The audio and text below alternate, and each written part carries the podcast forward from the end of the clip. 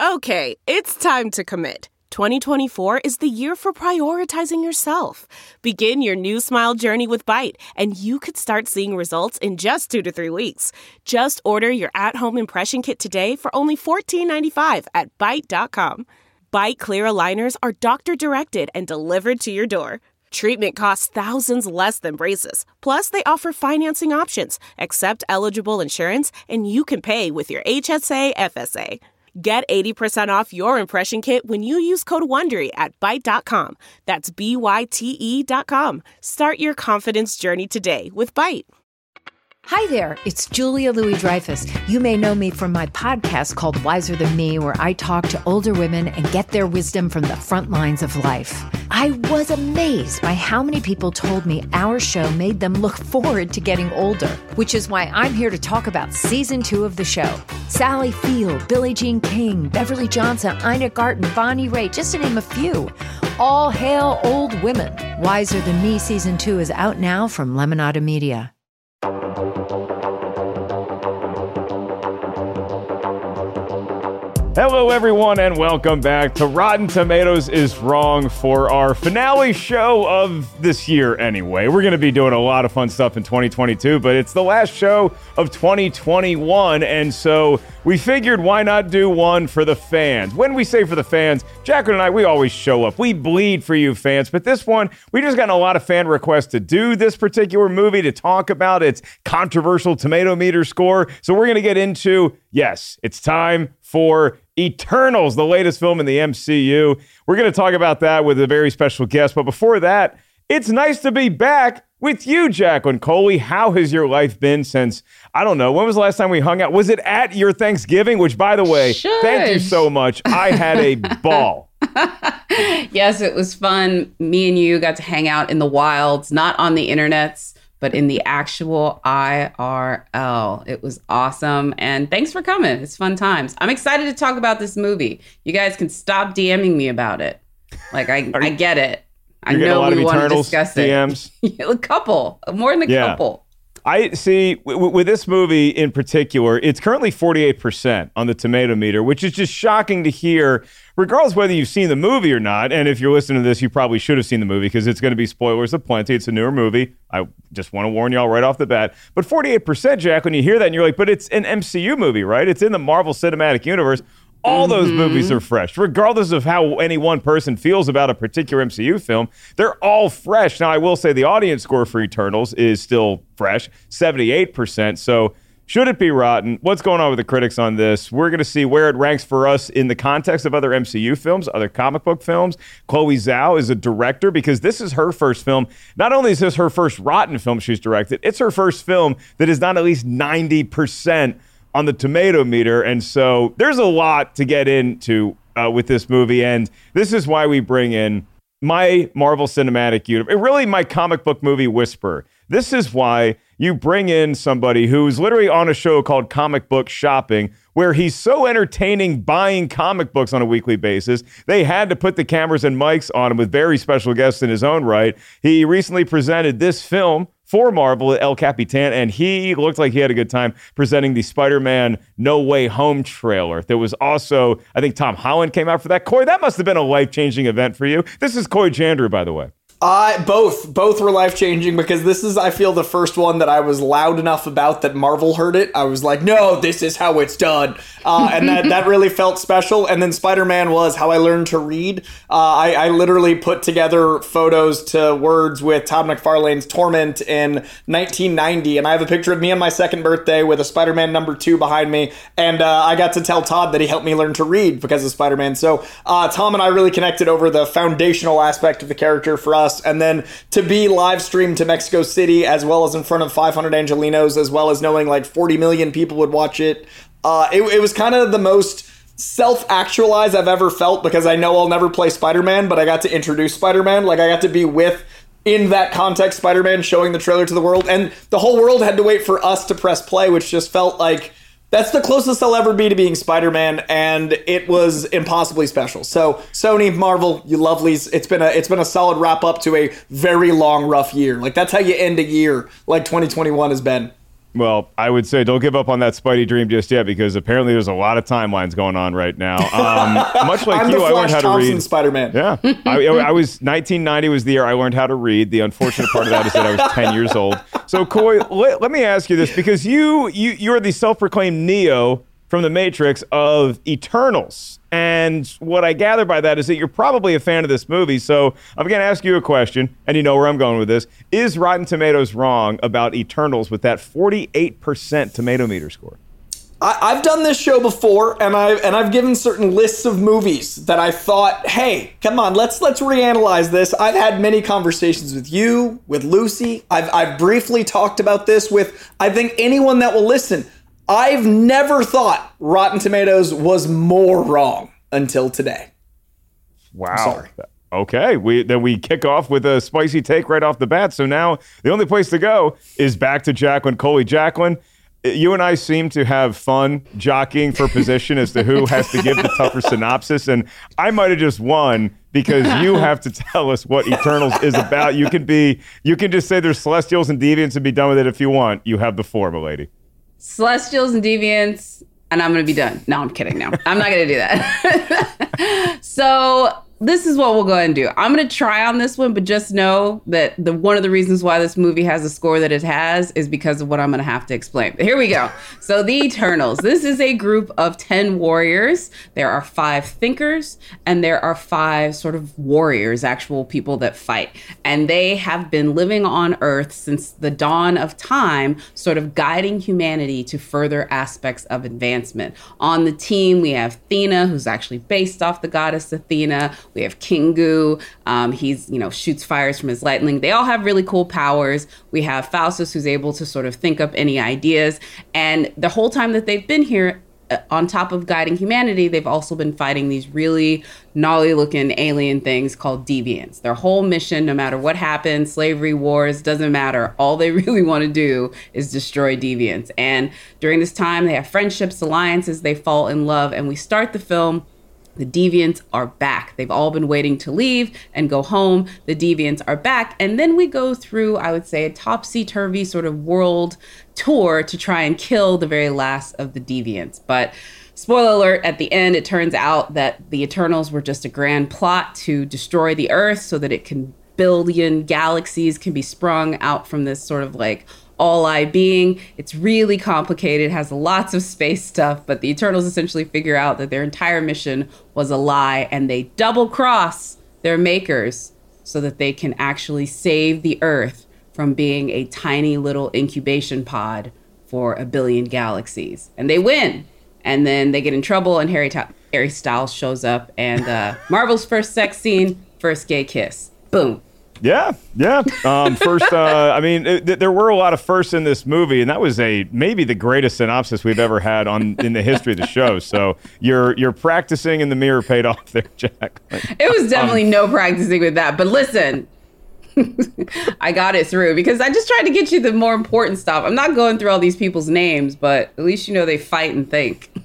They fight, they think, and wow, is that a whole lot to chew on because you're talking about so many different planets and universes, galaxies, all of that good stuff wrapped up into this. The very history of humanity, predating humanity. And it really seems like uh, just so many times in movies, humans are really the bane of everyone else's existence. And so I'm sorry to any celestial beings that may be enjoying this podcast. It is produced by the one, the only, Producey Lucy. Welcome to the show, Producey Lucy. Now, you.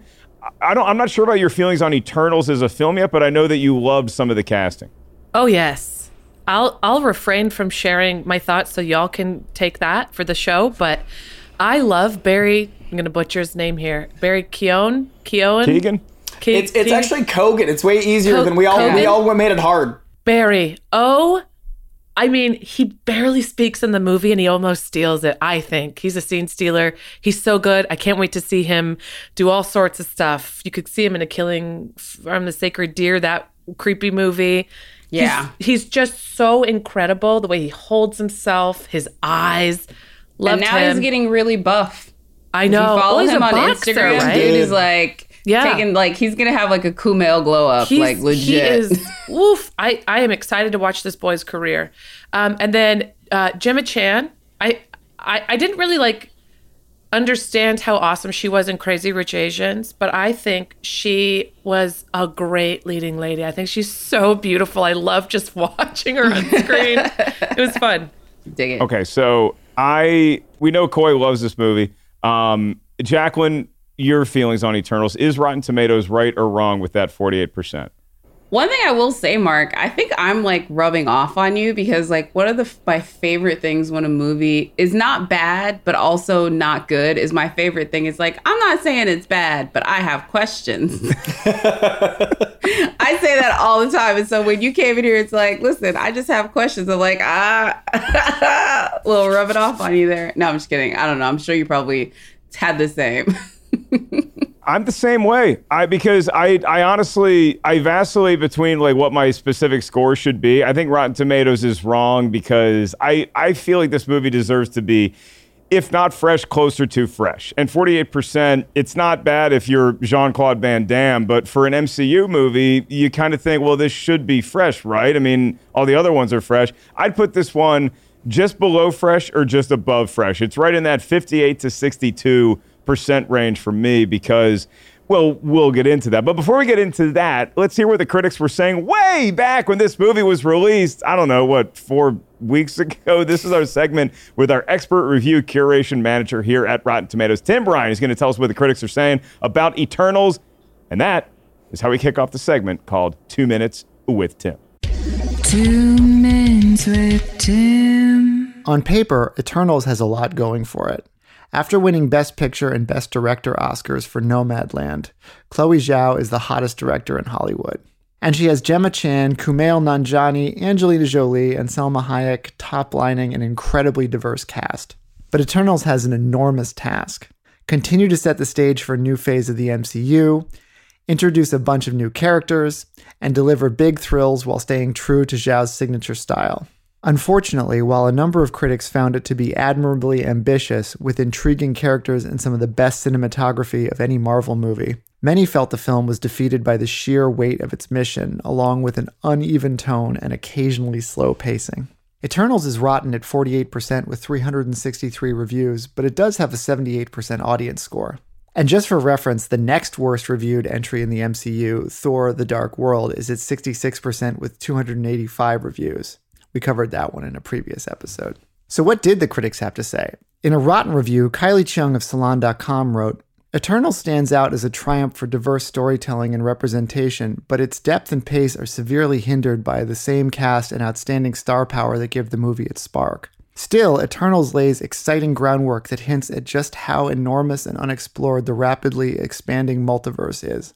However, in a fresh review, Sara Michelle Fetters of MovieFreak.com wrote, Eternal shoots for the stars, and if the finished product isn't quite out of this world, it's still close enough to getting there that my interest in seeing where these characters go next is exceedingly high. So that's Eternals. Let's kick it back to everyone's favorite superheroes, Jacqueline and Mark. Back to you, folks. Well, thank you, Tim. That's very sweet of you. I feel like the critics were divided on this one, and there were really two schools of thought with their division. So we're going to get into that. We're going to get into our feelings about the movie, our thoughts on the cast, our thoughts on the pacing, the depth, all that great stuff and more, including our ranking of where this movie fits within the context of the MCU pantheon right now with Movie Talk. Hit the music. I want to get right into this. So half the critics seem to be saying that they wanted more of like an art house superhero movie, and the other half of the critics said, "Well, no, they wanted to feel more Marvel." And so, Coy, was this movie too art house? Was this movie too Marvel? Was it not enough of either one? What exactly is your take on how Eternals has been presented? I think that part of why I think Rotten Tomatoes is wrong is this is the maturation of the MCU. It needed to be exactly this gateway drug between the two. If it was any less Marvel than people would have been, it was very little Marvel. It was it was maybe 10 to 15% Marvel. There were some name drops, there were some references, there was some tonalities in the fight sequences, but overall it was the least Marvel film in the Marvel universe. If you cut that down even more, I don't think people would consider it Marvel. What Shang-Chi did was beautiful in that it was like a 70-30 split. It It gave us a lot of new, but there were moments that were certainly tied directly to the MCU in a way that felt like, oh, I know what we're doing here. I think it was really smart to release this very soon after Shang-Chi to show, hey, we're going to make these things where there's going to be more hand holding in the sunset than there's going to be fight scenes. And I personally think that's how you get people that aren't fans of the MCU to understand there is a bit of a gateway. Marvel Comics in print is a series of books that go from young adult to full adult, that go from the YA line right to the Max line, that go from, you know, PG 13 Spider Man comics to full blown R rated Deadpool comics. And the difference between Spider Man and Deadpool is some of those jokes, is some of those tones, is some of those choices. So if everything feels the same, there's no difference between Deadpool and Spider Man. If everything feels the same, then the people that don't like Marvel have a leg to stand on. So to me, presenting it like this, I could have done with even a little less Marvel. Uh, and I, I'm the Marvel guy. I could have done without the scene where they mentioned Thor when they were kids, because technically that doesn't make sense in canon. I don't understand how they would have known each other unless he was using the Bifrost. And what it's another conversation. But my point being, is there a way to show people, hey, we're going to grow this up. Hey, you're going to complain about it anyway, but we're going to make a really special film? I don't think so. I think we're always going to encounter the I want this. It's not how I thought of it. Snyder Cut problem at all. Everyone's gonna uh, theorize a movie in their mind up until it comes out, and if it's not exactly that, there will be complaints. I thought this movie did what every single Marvel naysayer has wanted, but unfortunately, it wasn't as approachable as I think they wanted it to be. This isn't a movie you can just casually watch. A lot of Marvel films are great to go to sleep to or to like watch for the 20th time casually. They're very approachable while you're eating and talking to your family movies. Not the first time. Don't you do that the first time you watch it, but as you get into it. This movie is a, is a watch. This is a book. This is something to digest. It's a commentary on morality, mortality, and theology. That's not something you get in the background. So if they'd had a little less Marvel, I would have been happy, but I don't think it would have worked for the greater MCU as a whole. Man, that sunset is gorgeous. Grill, patio, sunset. Hard to get better than that. Unless you're browsing Carvana's inventory while you soak it all in. Oh, burger time. So sit back, get comfortable. Carvana's got thousands of cars under $20,000 just waiting for you. I could stay here forever. Carvana, where car buying meets comfort, meets convenience. Download the app or visit Carvana.com today. Delve into the shadows of the mind with Sleeping Dogs, a gripping murder mystery starring Academy Award winner Russell Crowe. Now available on digital. Crowe portrays an ex homicide detective unraveling a brutal murder he can't recall. Uncovering secrets from his past, he learns a chilling truth. It's best to let sleeping dogs lie. Visit sleepingdogsmovie.com slash Wondery to watch Sleeping Dogs, now on digital. That's sleepingdogsmovie.com slash Wondery. Jacqueline, the tonality is one thing we can talk about all day, but in your eyes, did they simply try to do too much with Eternals? I mean, that's the the too much, try to do too much. I think they really wanted a movie that does too much. And I think this happens to be that movie. And I think when Marvel signs up to do these types of movies, tone, which this movie has issues with, but clearly does make a distinction on shifts that they're trying to make, and planting seed crumbs that you can sort of like reap later is more important, I think, than the movie's intended instant commerciality or what people are going to understand it to mean in the bigger MCU. And I'll just use the example that I love using all the time, which is Age of Ultron. Like Right. jo- Joss Whedon, like he talked all the time about how they were asking so much more of him for that script, both from like what it sets up. Because think of what it sets up. It sets up Wakanda. It sets up, you know, space. It sets up Ragnarok. I mean, this is literally the next half of the phase that he's in, and the phase after that. He's setting up in this one movie. I think Eternals is this moment for this new set of phases where it's going to look a little messy right now because they're literally putting some ropes down. And I think they're like, hey, we put ropes down with someone like Chloe Zhao, even if it doesn't turn out correct, we'll still be able, because she even talked about it. A lot of the decisions that this movie does were made before she came on board. Jacqueline, I've never thought of it that way. I love that so much, the Age of Ultron parallel, because Age of Ultron is one of the movies that I actually have more problems with than most. I, I did this show talking about it, and I'm usually a team like 20% higher, and that one I'm like maybe 20% lower. Yeah. But it, it all the things I have a problem with of Age of Ultron, this did the opposite of. Every time I felt they rushed or added in a joke in Age of Ultron, this one gave me an emotional moment. This movie has, in my opinion, 10 characters who are so well fleshed out that there are conflicts happening off screen that I go, of course that's how they'd handle that. Of course this is the issue with these characters. Whereas in Age of Ultron, every time they cut to like a conflict, I'm like, oh, they wouldn't normally fight, but they're doing that for the sake of phase seven. Oh, this normally hmm. wouldn't happen, but we need to set up this. This has. I think 10 characters in two hours and 40 minutes that I know more about than I've known about with three movies of a character arc. And I just met these people because I think they do so much in dialogue and so much in these really drawn out long pauses in conversation.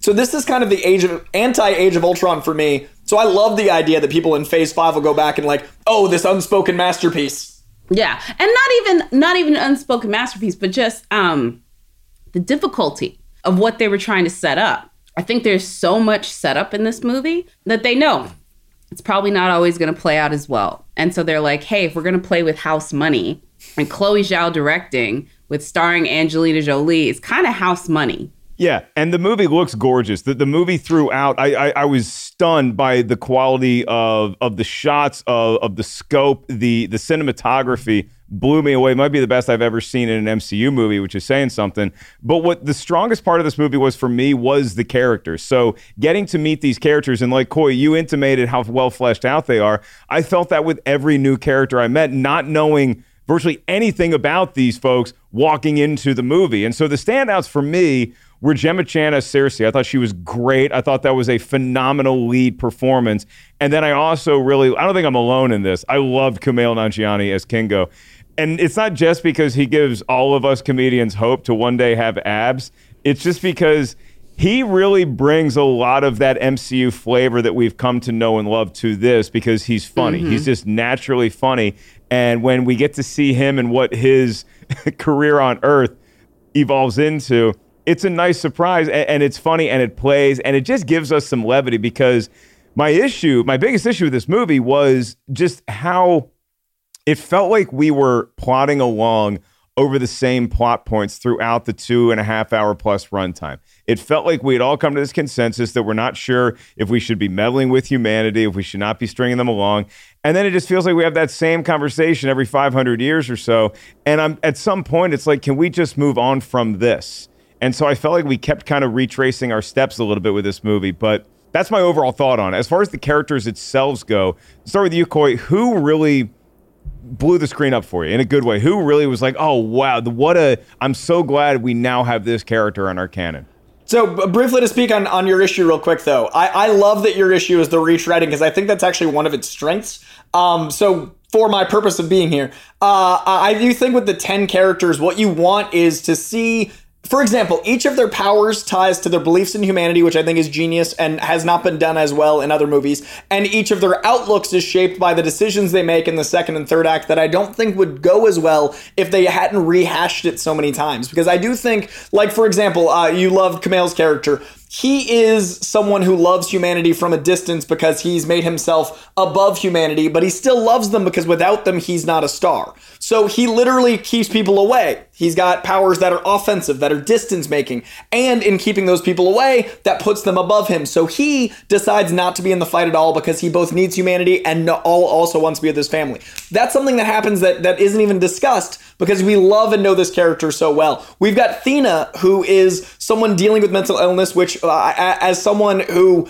struggles with the concept of Americans not seeing mental illness as the same as physical illness on a daily basis, it really was beautiful to see someone like Angelina Jolie go, "Hey, by the way, this is just as real as losing an arm. Maybe give a crap about your neighbor." Like that that to me was so important.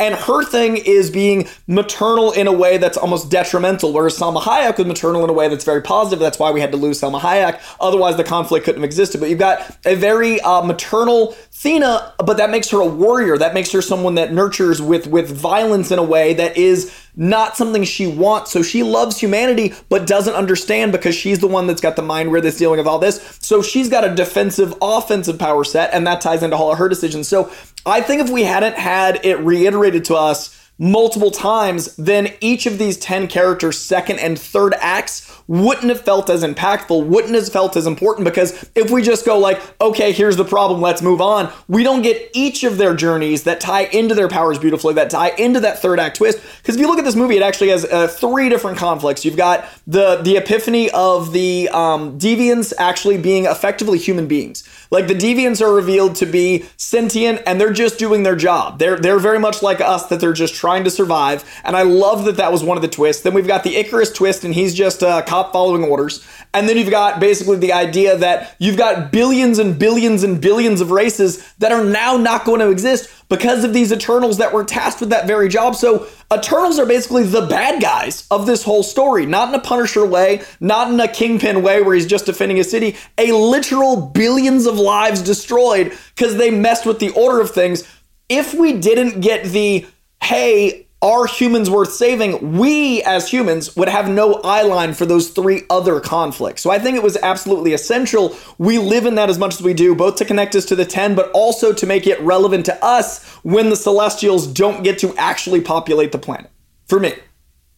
Do we need all of that in the MCU? I guess would be Oh, 100%. This, this movie, it's also an opportunity to have movies like this over here while you've got Thor over here, while you've got Cap over here. Like, if without this, we don't get more. Right, we but just doesn't get the it same. diminish a little bit? Doesn't it diminish every other story that we've ever told in the MCU? Because I don't know if y'all remember 12, 13 years ago, the MCU, it was just two rich guys fighting each other. And man, Yeah. what a good time we had. And now it just feels like with the scope of storytelling, because there's been previous MCU movies that have, that, have gone on a separate path, Guardians of the Galaxy being one of them, Shang-Chi, Chu, it, it was another origin story. But now you have this, and it just feels like this the scope of this is so wide and so expansive to include the very origin of the entire sense of being any of us have ever had that it, it kind of diminishes everything else we've ever done. Like it makes the Battle of New York fit, just feel like we're just watching ants build a hill. And mm. I, I don't know, it, maybe it takes some of the punch out of all the other stories that we've seen so far. J- Jacqueline, what's your thought on just the scope and how it relates to the rest of the MCU? I don't think it takes the punch out. The reason why I don't think it takes the punch out is we've gone to the galaxies already. And as we go more into the galaxies, like what the heck do we think is going to happen with Captain Marvel, the new one that's about to come out? You know, Guardians of the Galaxy is introducing us to new people. Guardians of the Galaxy makes it easier because it's shoving all of this stuff in the midst of a very funny, basically music opera, like a rock opera. So it's a little bit easier than with this, where there's just like really, you know, traumatic and sometimes very not funny aspects of of what these guys have been through. It's one of the reasons why Kumail is such a valuable character in the movie is because he really does keep that sort of like joke wheel going. Otherwise, it would get so dour. So I don't think it's like too much. I think it's more once we open it up, let's get back to smaller stories. Yeah, I'm with you because I want Spider-Man to be friendly neighborhood again. I want I want the duality of Guardians and Captain America to be as clear as it should be, and I think we need those things to be. I want Winter Soldier followed by Guardians, which is how Phase Two happened. I think this this just expands out, but it's like it's like Rogue One. Like we we still have Star Wars, but we also have more contained Star Wars. We have things that expand the universe out and have this insane scope, but we keep we keep to the Mandalorian, we keep to Boba Fett. That doesn't diminish either because we've had the craziness of Last Jedi. You know. And that's the hypocrisy of, of, of what I'm saying, of the point I'm making. Because because it, to some extent, we all as an audience are a little hypocritical with what we actually want out of a movie. Because with Star Wars, uh, like you hear this all the time, and I agree with it. We're done with the Skywalkers. I, in my opinion, we got a bunch of great movies, including three great movies to cap it off about that story. And so now we have this huge galaxy. And we're not really exploring a lot of it yet, anyway. And hopefully we will. Whether or not the fans line up the same way they did to go see the Skywalkers, that's a conversation we'll have later. But with this, it just felt like so violent. It, it felt like I was on a ride and I was going at like 1G. And then all of a sudden, I just got blasted into outer space. And I was prepared for an opening up of the world of the universe. But it hmm. just, this one seemed like it did all of that so quickly meeting new characters, seeing new powers, seeing what the conflict was, and having all of those things take all those twists and turns during the course of one movie. It, it, it felt like a whole lot to chew on. And, and like you said, I maybe I would have felt differently about it if it did feel a little more like one of those movies that you could put on and rewatch endlessly. But it almost feels like this movie, going back to revisit it, it's almost more like homework than it is putting on a movie for enjoyment's sake. Does that make sense, or am I just a Debbie Downer here? No, I mean, look, I could see how you would be like, okay, yeah, this is definitely going to be um, dense, dense. That's Yeah, and I just don't need a movie to shove popcorn in my face. But it, it, again, I, I do maybe I do need to be a little spoon fed and not just like have the entire drum of of Marvel Cinematic Universe goodness just dumps down my gullet at once. Do you find you have different like uh, different moods for different movies? I think is how you keep this from the, having the bubble burst. Like I do think there will be times you'll want a think piece, and if Marvel hadn't given us a think piece yet, that would steer you out of the universe. If you wanted to have something that was, hey, I'm going to look at a commentary on humanity and all that it could be, you then wouldn't put in an MCU film until this one. So if you want the things you've gotten so far, you put in your Shang Chi's, your Black Widows, anything else. You know, that's just the two we've had most recently in the same vein. But for me, what made it so special is that it isn't the thing we've gotten to have in the background. Is that each of these characters you might identify with more with one day because they're so archetypal. You asked me who my favorites were. For me, Thena with Mahd Wy'ry, having mental illness as a strength, not a negative. She's literally the one that knows more than everyone else, but she's seen as as someone lacking. That's such a beautiful example of how we perceive even everyday people we meet. Like my, my head's like a bag of cats, and I couldn't do a lot of other jobs, but this job I can do because that bag of cats translates into entertaining to some people. Whereas like if I was an accountant, I think I would have just be like it'd be like Michael Douglas and falling down every day, not conducive to anyone's happiness. But then you've also got like Druig who literally sees humanity as like the opiate of the masses. You've got Druig who thinks that humans are happier if they're not thinking, if they're not able to make these choices for themselves. And if that isn't a commentary in the last hundred years, I don't know what is. How many movies? Ha- how many movies could have just been Druig? Druig could have been the lead of a number of movies because that's usually the conflict. So the fact that we have ten characters that have this big of worldview on the characters of human beings as a concept, that means I can watch this movie 10 different ways. I can rewatch this movie and go, okay, what is Druig's view? What is Gilgamesh's view? What is uh, Ikaris's view? And then I've also got the eye line of the incredible Jon Snow, who knows nothing again, but will know so much very soon. Because I, I love the fact that our eye line is a guy who, Black Knight is a character who wields basically the anti Mjolnir. He's a guy that we like who makes horrible decisions throughout the comic book. So I love that they chose to give us an eye line into these giant creatures with a guy that's like not so great all the time because human beings not so great all the time. So it's it's it's the I would argue one of the most rewatchable movies because of the nuance, because of the homework, because of the dedication to actually seeing not just its story but our story as a species in a different way every time. Can I just say this though? I just want to give a shout out to Lucy, and I remember this. I wanted to embarrass her about it. Through our entire outline, she doesn't call Richard Madden Richard Madden. He's just Robb Stark. so like the Game of Thrones crossover was real. So I'm so like glad that, that, you shot. brought up I, Game of I Thrones. love that they put that shot of Richard Madden and Kit Harington just looking at each other at the beginning of the movie. They just give each other the quick "What's up?" and at least the, the crowd that I saw this oh. movie and got a giggle out of it. And so Yeah. I, I liked that, and it was a nice way to ingratiate us into this movie and just realize that this movie is just going to get deeper and deeper and wider and wider. It- Jacqueline, what was something because I I can't imagine you were surprised by much in this movie because because you know the backstory so well. So, Jacqueline, what what surprised you? And then, Coy, I want to go back to you if anything did shock you in this movie. But Jacqueline, what was the big? Was it the reveal that like all these people that we thought we were rooting for may not actually be people at all? They might just be the, the, the, the these robot programs, and then we also might be Breaking Bad.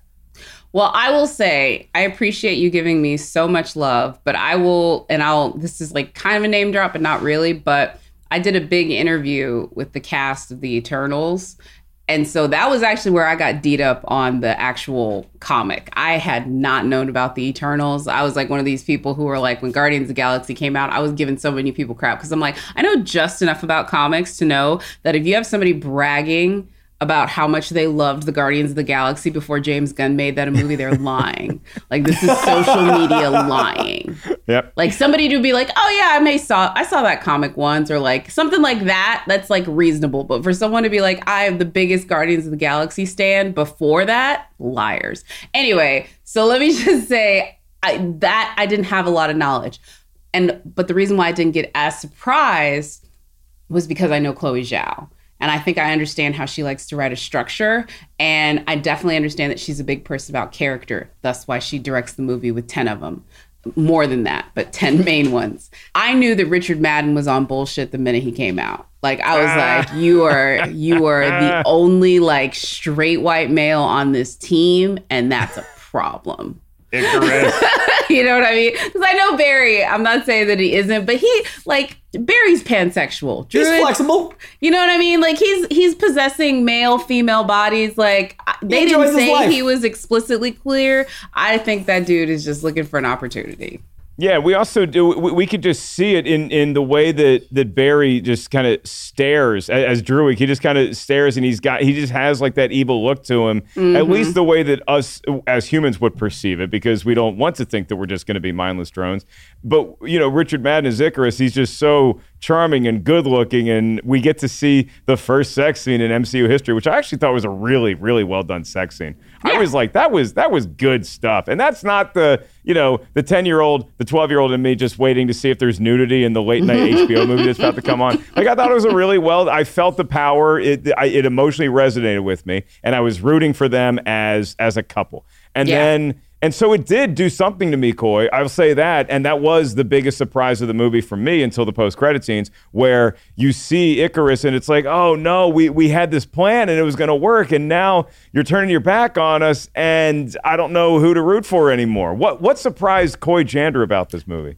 I was very surprised by how much they made me care about the deviants so quickly. I di- I knew I assumed Ikaris. By the way, Ikaris is not a bad guy in the comics. That is a twist unique to the movie. Um, so that wasn't something that I was waiting for. But like Jacqueline, I was like, ah, like I don't know if this guy, like from the trailers. So I that one didn't get me. But me actually going like, wait, as soon as the first deviant spoke, our our deviant spoke, and I was like, oh, that that's kind of us. Like more than more than even Richard Madden. I mean, more than even Jon Snow. I was like, wait, that that's who we are to them. We're we're just serving a purpose. So that that twist really got me. Um, the, the I do want to talk about the sex scene though because that weirdly was the loudest thing I heard next to the the bigots. Like the the people that have a problem with with Phastos, uh, that's another conversation. But but next to like the people that I would consider like not monsters of people, because monsters we don't even need to discuss, but like good people being so upset about like exposed shoulders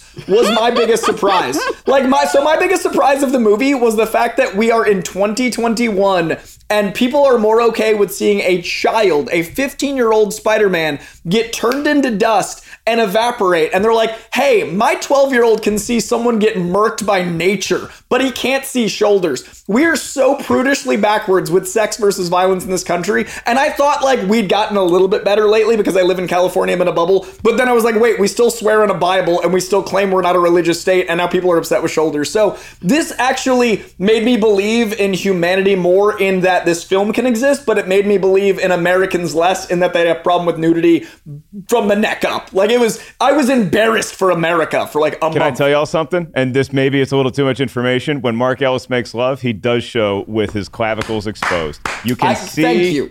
Thank you. You can see the clavicle because I am progressive and I'm a much better straight white guy than Ikaris. just in terms of just in terms of my motivation. Now again, I could just be mind controlled by Druig the whole time. So Oh. so next time Jacqueline wants to wants to wants to yell at me for not being in a relationship, I'm going to tell her, look, you go talk to Druig. Druig's my boss. He's the one telling me what to do, and I have no power over my own destiny. I mean, I don't yell at you about that. I'm not your mom. I just want to harness her energy every now and again and give you disapproving glances. It's the Coors Light squat combo that really makes the clavicle shine, though. It's they're they're a well honed clavicle now, so they got to be shown. You got to rock them. But, uh, with, with a guy who shredded his youth, that just makes me feel all good inside. Did we? it, it- did we like the? Because I thought the kiss worked really well too. There, it, it's the first, the first uh, gay kiss in the history of the MCU, and I like that it didn't. It wasn't made up to be this big moment where it's like the music swelling and it just it felt very natural to me. And I will I I also really liked Brian Tyree Henry's storyline in this because he seemed like he was actually one of them who who like to become one of us. Like, like he was one of them, but Yeah. then he's like, no, I kind of enjoy, you know, go Bulls. I just got to Yeah. see Michael Jordan. He's pretty close to one of us. And and and so I, I liked that there was that dichotomy between them, and that there were certain characters that were more relatable than others. It just again, it just felt like a lot of time was taken, and we I, I felt like we ran over the same storylines more than we needed to. I think yes, just with different characters. Doesn't justify it, but I felt like they were just trying to give I get why they didn't do it because the worst thing in the world would be to get to that big fight scene at the end and only care about half of the people. It's sort of like an all or a nothing thing. Yeah, and I felt like it did take a long time to get to that volcano too. I, I felt like I was waiting a long time. I was like, at some point, can we just hire a hobbit to drop this ring in there? Like this is this is taking a long time, and maybe I was just tired. I don't know. I don't know what has happened to me as as a movie fan. Maybe I just don't have the endurance built up after not being in a theater for the better part of the last year and a half. So maybe that did have something to do with it. But then the movie ends and and my theater went crazy with, with applause. I think a lot of it was rightfully so. And then we have a post credit scene. And this is why I, I hope everybody out there has a Coy Jandreau in their life because I needed to understand. First of all, I needed somebody to tell me that was Harry Styles because I'm still listening to Bachman Turner Overdrive. So I, I, I heard that was Barry, uh, Harry Styles. And then I'm like, oh, that, that means something. That's the voice of Patton Oswalt. And so now, Coy, if you could just break down what exactly are we looking at with that post credit scene? What does that post credit scene mean for the future of the Marvel Cinematic Universe? So Harry Styles is Thanos' brother. He is Eros. Eros is a very fun character that is, I think, going to be unneutered. Uh, there was a time where Eros was a beautiful, philandering, pansexual, just going for it Harry Styles of a man. And then they they kind of like they made him an Avenger and they called him Star Fox and they tried to make him just like more streamlined. But I think in casting Harry Styles, we're gonna go back to what Eros is supposed to be. He's a Jim Starlin creation. If you know Jim Starlin, the man doesn't make heroes. He makes very interesting characters that can do good or bad. Uh, and Pip the Troll is very much like a, a showman of showman, but very much a troll. Like he, he is a self-serving man that is self-serving and even more self-serving man. So Eros is going to be really fun because I think the best thing that could have happened at the end of this movie is Harry Styles because it got all the Harrys in the MCU. It got a lot of people that wouldn't have seen this movie to come see it. It might have shown some people that only were new to the MCU with this movie that there is the scope of what Chloe Zhao built us, but it also is going to allow us to have a character that is devious but lovable in casting Harry Styles. That man can do no wrong. Like he can wear any dress or any pantsuit he likes, and he can do any sort of horrible business at me. Like I, I got I got a lot of love for Harry Styles, both as an entertainer, as a human being, and now as Eros, because he he authentically just feels like he's trying to do the right thing in real life. So I think when he does the wrong thing in the movie, I'll be like, but I trust you, Harry Styles. So I'm, I'm ready to be hurt. I'm ready to be hurt again, is what I'm saying. Like I'm ready to be in pain. Uh, and then the, then the second post credit scene is um, basically the Ebony Blade is a mystical, mythical, demonic, very negative weapon that is kind of the inverse Mjolnir. It it is fueled by making bad decisions. It is a very encouraging of, of awful things weapon, and it's passed down through a bloodline. So we've got a guy who's a good guy who must do bad things, kind of the inverse of Thor, who was kind of a, a bad person trying to become a hero. But in that, you've also got uh, a certain voice that pops up, Mahershala Ali, who's going to be our Blade um, in bringing him into the more Midnight Suns uh, supernatural side of Marvel. This is how you bring in the Ghost Riders. This is how you bring in the Daredevils. This is how you bring in the underbelly of Marvel. Because not only do we go out into the cosmos, but we go literally into the world where Mephisto and I know that's a buzzword now, but I don't think we're getting Mephisto. But the world of Mephisto, where everything is supernatural and kind of horrific, and um, th- there's no better way to bring in Bla- bring in Blade than through the Ebony Blade for the way I think they're taking the character because the Blade character has been canceled so many times. There's not a streamlined continuity for him, so they can really reinvent Blade. And since Wesley Snipes was so iconically Blade, and since Blade, I think, started the Marvel film universe, like I, I give Blade the credit more than X Men and Spider Man. We need to make sure that that new Blade feels like the character without feeling like a rehash. So I think introducing him through this way is going to be a way to have Mahershala put his stamp on it differently, if that makes sense. Those both those two post credit scenes were probably the two biggest ones we've had since Nick Fury came in. Like these are hugely foundational. Yeah, Jacqueline, those post credit scenes knock your socks off, or were you like, all right?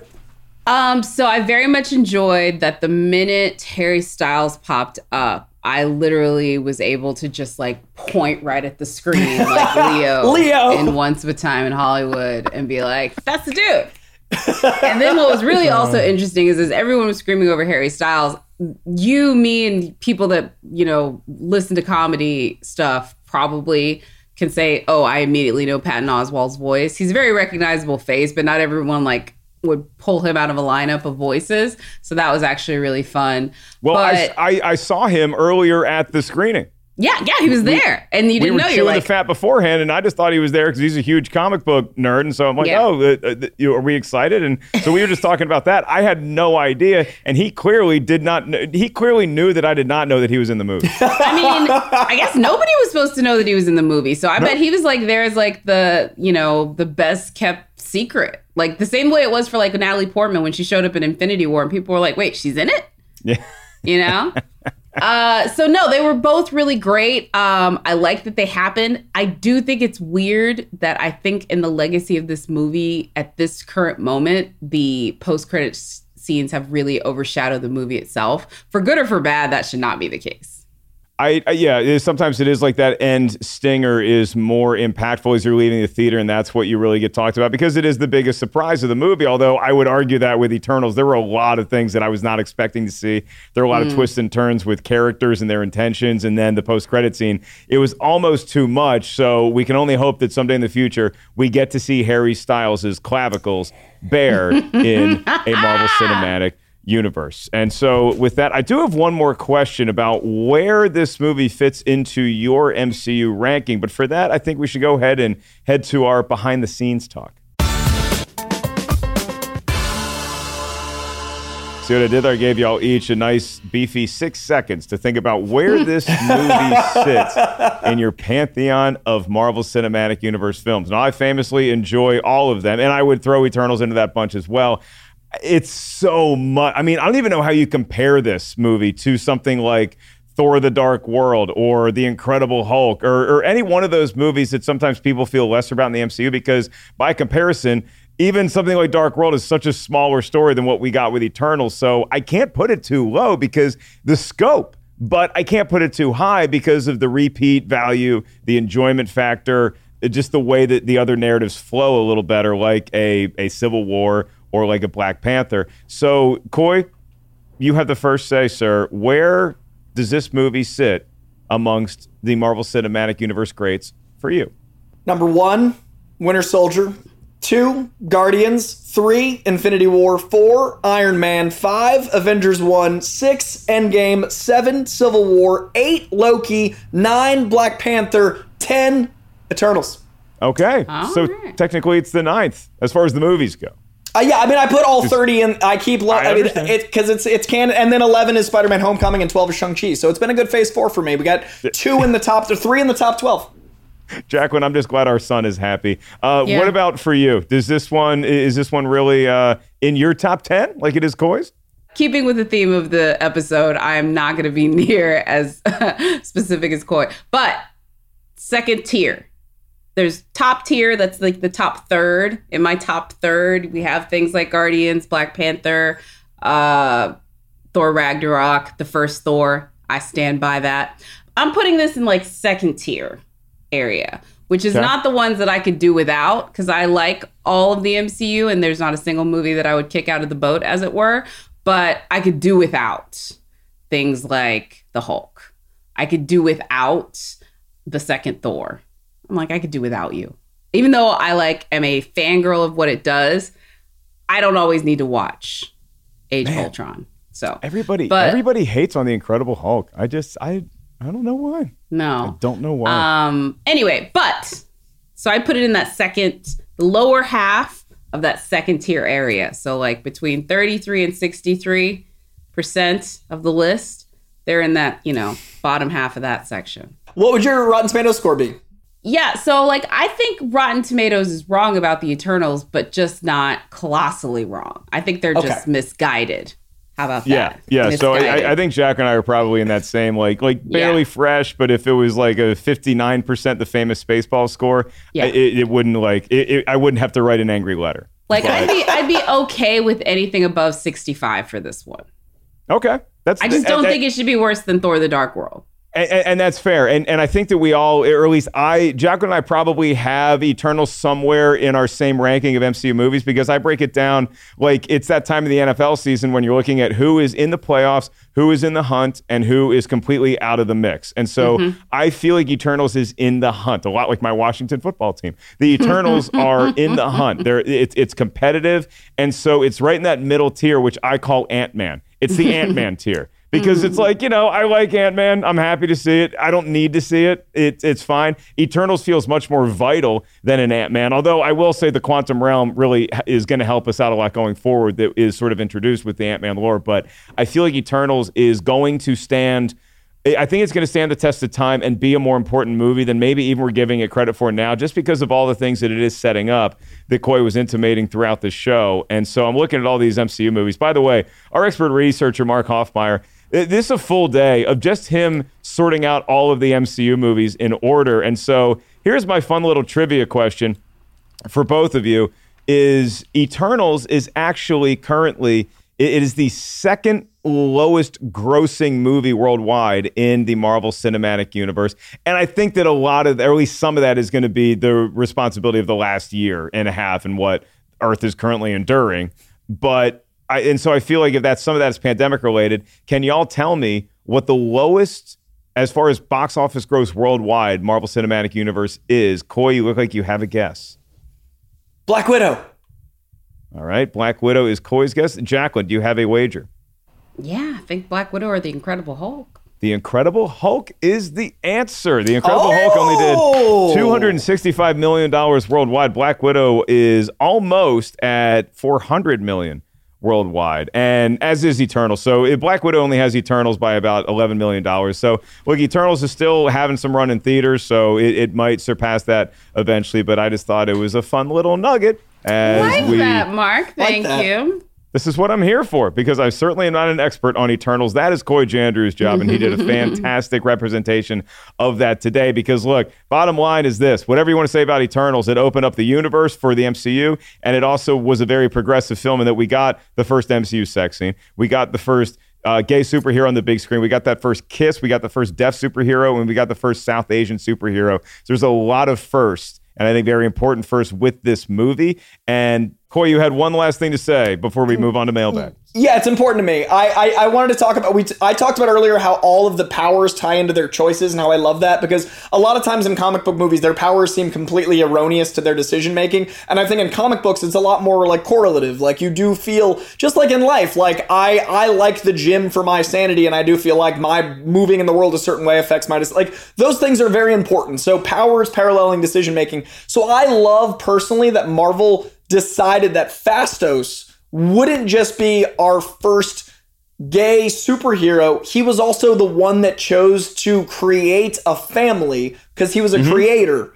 So I love that it wasn't just like I, I thought it was very important that in a movie as big as Avengers we did have our first gay mention of character, but it did definitely feel a little bit like Disney going like, okay, we did the thing. I wanted way more. And obviously now we got that, but I love that it wasn't just him being a gay superhero, it was him creating a family as a way with connecting with humanity. It was him connecting by way of of literal creation to the level of he was kind of the one that got humanity the most. And I think it's really important for audiences that don't necessarily have friends in the LGBTQ community or people that they know directly to see how foundational it is to connect to all kinds of families and that adoption is just as important as blood family and that that any relationship is as important as your straight white relationship Ted in Idaho. Like that is so important to me that Marvel did this on such a scale that this was a summer blockbuster that made that something that didn't feel like it was pandering that didn't feel like it was just for the sake of doing it but that felt foundational to what humanity can be. And that's another huge reason I love this movie is that Brian Tyree Henry and Marvel didn't play it as look at me. They played it as like this is life. And the whole cast didn't feel it didn't feel aggressively progressive and it didn't feel like we were watching a movie where they cast someone of each race. It felt like, hey, if you're going to make a bunch of aliens that are robots about humanity, it wouldn't just be a bunch of people that that watch Bill O'Reilly. It wouldn't look like that. So it was really important to me to have this cast be this and especially Phastos because I think we're a little behind and that helped a lot to get us to where we should be. Well said. Standing ovation from me, sir. So now we move on to and we go to mailbag, and I'm actually told that we don't have a mailbag today because it's a repeat of a previous mailbag. So once again, Iram in Indonesia, we're gonna do Abraham Lincoln Vampire Hunter in, new, in the new year. I promise we're gonna do it. And with that, we simply go to our grand finale. All of our fans can email us anytime. RT is wrong at rottentomatoes.com. And we got a lot of great, thoughtful emails about doing Eternals for this episode, which was part of the inspiration, other than the fact that every time Coy and I interacted in person, he said, When can I talk Eternal? So shout out Bonnie Murdoch, Alicia Dixon, Nicholas Bayfield, and Danielle Kester, who wanted us to do this episode, and so many more of y'all who have let us know via social media, however you want to get in touch with us. Again, our email is rtiswrong at rottentomatoes.com. And with that, we say thank you and goodbye to the crew here today, but not before Coy Jandreau tells us all the wonderful things he's working on and gives us a streaming recommendation. And uh, you can tell us Hawkeye, Coy. You can say Hawkeye if you want. But I know you watch a lot of stuff that is not just in the context of the MCU. So, what is the newest and the latest and the greatest for you? And what should everybody be watching at home? Uh, I let's see. I, I let me. I mean, by, by where I'd find me first because I got to percolate. For some reason, my brain didn't prep a streaming rec. Uh, find me at CoyJandreau. Uh, it's spelled like that: C O Y J A N D R E A U on Instagram, on Twitter, on TikTok. I'm on TikTok and I'm trying to learn it. And I'm literally watching 12 year olds on YouTube to learn how to TikTok and feeling 87. So validate me, help me understand.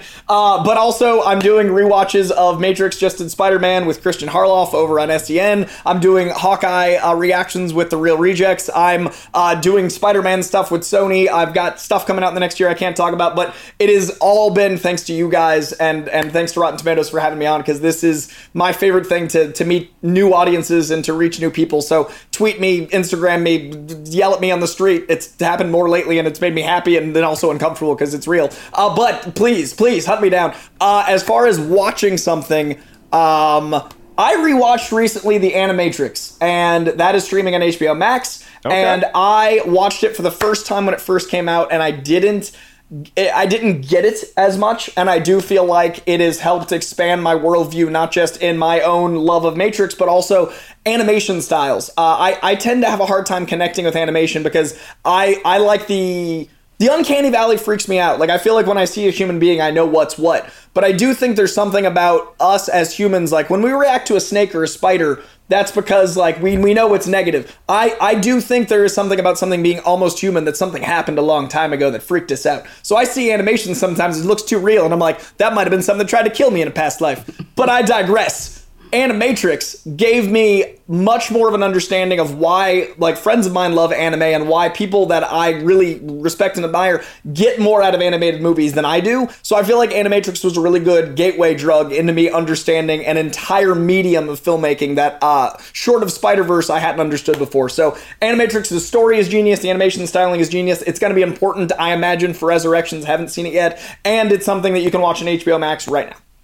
All right, and uh, the Matrix is Coy's religion, as he uh, told us before. So uh, I still believe in the Force, Coy the Matrix, and whether you're taking the blue pill or the red pill, we want everybody to have a safe and merry New Year, and uh, good luck in 2022, everyone. Let's well, let's do it right this time. What do we all say, huh? Raise a glass of champagne or at least apple cider to that. A whole lot more naked clavicles in 2022. Once again, you can email us rtiswrong at rottentomatoes.com. Subscribe or rate or review, whatever the way you choose to digest your podcast encourage you to do. What that platform says, hey, if you do this or you hit this button or you do this, it's going to get the show up there. Do that for us. You've done it so many times, and we really appreciate each and every one of the members of our fresh ketchup crew. Next week, Jacqueline, woo, boy, we're talking a TV show. And when I say TV show, I mean a streaming show because it is The Witcher Season 1 with special Yes. guest Trisha Hershberger, who just did Binge Battle, also about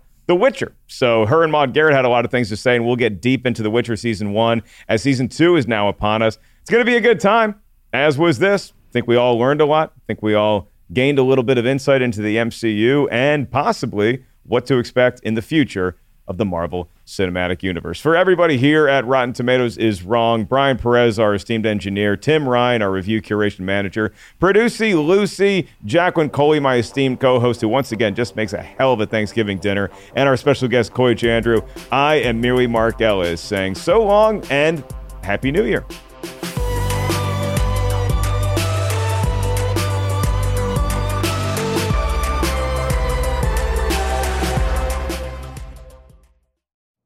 You know how to book flights and hotels. All you're missing is a tool to plan the travel experiences you'll have once you arrive.